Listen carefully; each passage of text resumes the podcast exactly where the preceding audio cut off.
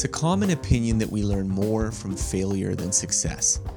The wisdom of learning from failure is incontrovertible, says Harvard Business Review. Learning from failure fosters creativity and helps you become more resilient, according to another essay.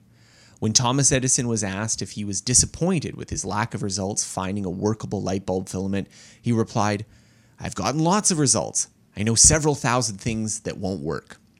Here, though, the feel good opinion is wrong. We generally don't learn more from failure than success. In cases where there is value in mistakes, failure is followed quickly by success rather than prolonged struggle. The reason is simple math success, failure, and information theory.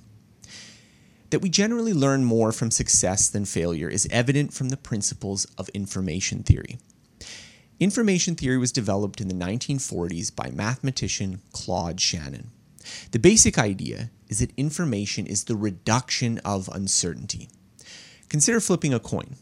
Before I flip, there's an equal chance the outcome will be heads or tails. After the flip, I know only one of those results occurred. This halving of the uncertainty results in one bit of information that I didn't have before. The information gained from flipping a coin is symmetrical. Heads and tails are equally likely, so I learn the same amount from experiencing either event. This doesn't hold if one outcome is far more likely than another. If I try to open a 40 number combination lock with a random three digit code, my chance of opening it is only 1 in 64,000. Failure here only reduces the space of possibilities by 1 hardly any information at all. In contrast, if I had opened the lock successfully, I would have eliminated all of the remaining uncertainty. In the combination lock example, success teaches you far, far more than failure. Running a business is a little bit like finding a combination that opens a lock. You need the right mixture of product, team, marketing, and customer needs to have a successful outcome. Failure is more likely than success most products and businesses underperform or are outright failures. Thus, you gain more information when you figure out what works when you find a hit than you do with a misfire. In contrast, failure can be highly instructive in some domains. Plane crashes happen fairly rarely, so when one does occur, much potential information can be gleaned about the source of the disaster our knowledge about piloting is so advanced that successful takeoffs and landings don't really reduce uncertainty by that much. Of course, this doesn't mean a pilot learns to fly by crashing a lot. When you start flying a plane, most of the settings of the controls would result in a crash if they were unfixed. It's simply that society as a whole benefits from thorough investigation of plane crashes because trained pilots rarely have such severe mistakes most domains of learning are like the novice pilot, entrepreneur, or combination lock. There are far fewer conditions that enable success than those that allow for failure. And thus, learning what works imparts far more information than learning what doesn't work. Despite Edison's optimism, his learning process would have ended immediately if he had started with tungsten instead of trying out thousands of other materials that ultimately weren't very successful. Studies on productive failure and learning from mistakes find benefits to making errors when you are learning, if those mistakes are promptly corrected. When a successful example or corrective feedback immediately follows every failure, the information difference between success and failure is eliminated. Outside a classroom, though, failure is seldom followed by a lesson telling you exactly how you should have done it. What about emotions, though? Here, failure discourages effort. Now, perhaps you think I'm being too coolly rational in my analysis here. Don't emotions factor into learning as well? Isn't failure a great teacher emotionally, even if it doesn't provide informative lessons?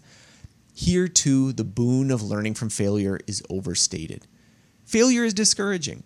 Experiencing consistent failure lowers motivation.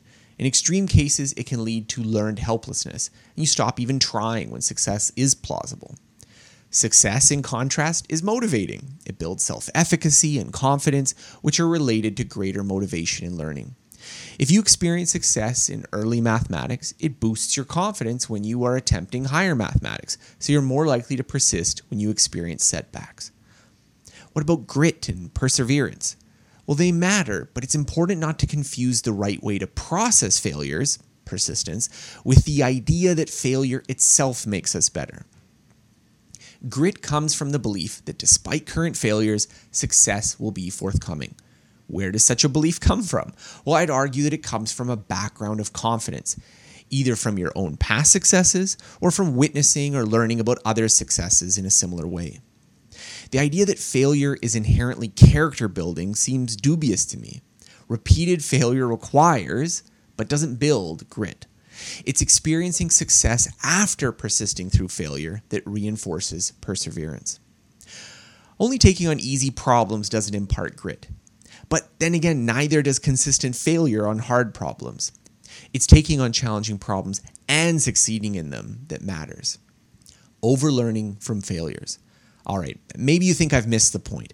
The point isn't that failure is inherently valuable, either emotionally or informatively, but that we can't always control when we experience failure, and thus we should adopt a positive attitude toward it. Well, in this case, I agree. Failure and mistakes are often unavoidable. To the extent that we can have a healthy attitude, yeah, I think it's important to lean towards perseverance and think about it that way. Although it is also the case that persisting in doomed projects is an underappreciated problem. However, there is another danger of advice like this. We can easily overlearn from failure. Many failures are like the combination lock example. The specific thing we tried didn't work.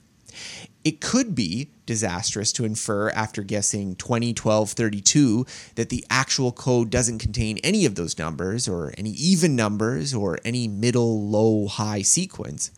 Those lessons are overeager attempts to gain more information from the failure than is actually there. Similarly, we can easily over infer from our circumstances when we experience a business failure, a lousy relationship, or a bad job the actual reasons for our failure may be specific. Yet we may extrapolate those to anything that resembles the original condition. A partner cheated on you, for instance, and that convinces you that all of partners that you might have are potentially unfaithful. In many cases, the healthy attitude to failure is to move on. Keep a mental note of any patterns surrounding your failed experience, sure, but don't expect definitive lessons about what works to emerge when success is relatively infrequent. Planning for success. Overall, we learn more from success than failure. Success is both more informative and motivating. When struggle is helpful, it tends to be followed by success. Of course, success isn't something we can guarantee.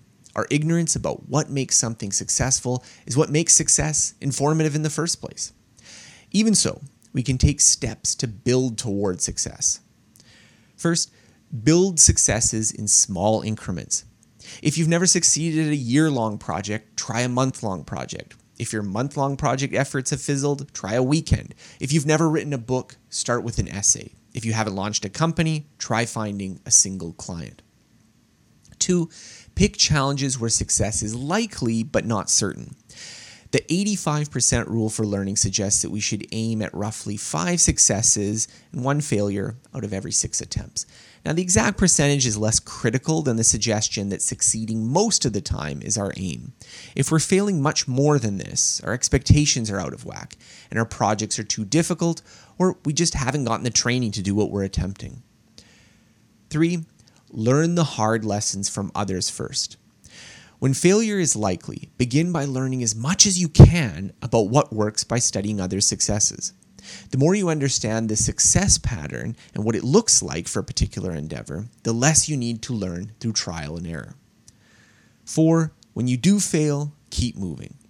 Catastrophic, unexpected failures do offer lessons for introspection, but run of the mill failures often don't overinterpreting the lesson of failure can be just as bad or worse than not learning anything from it.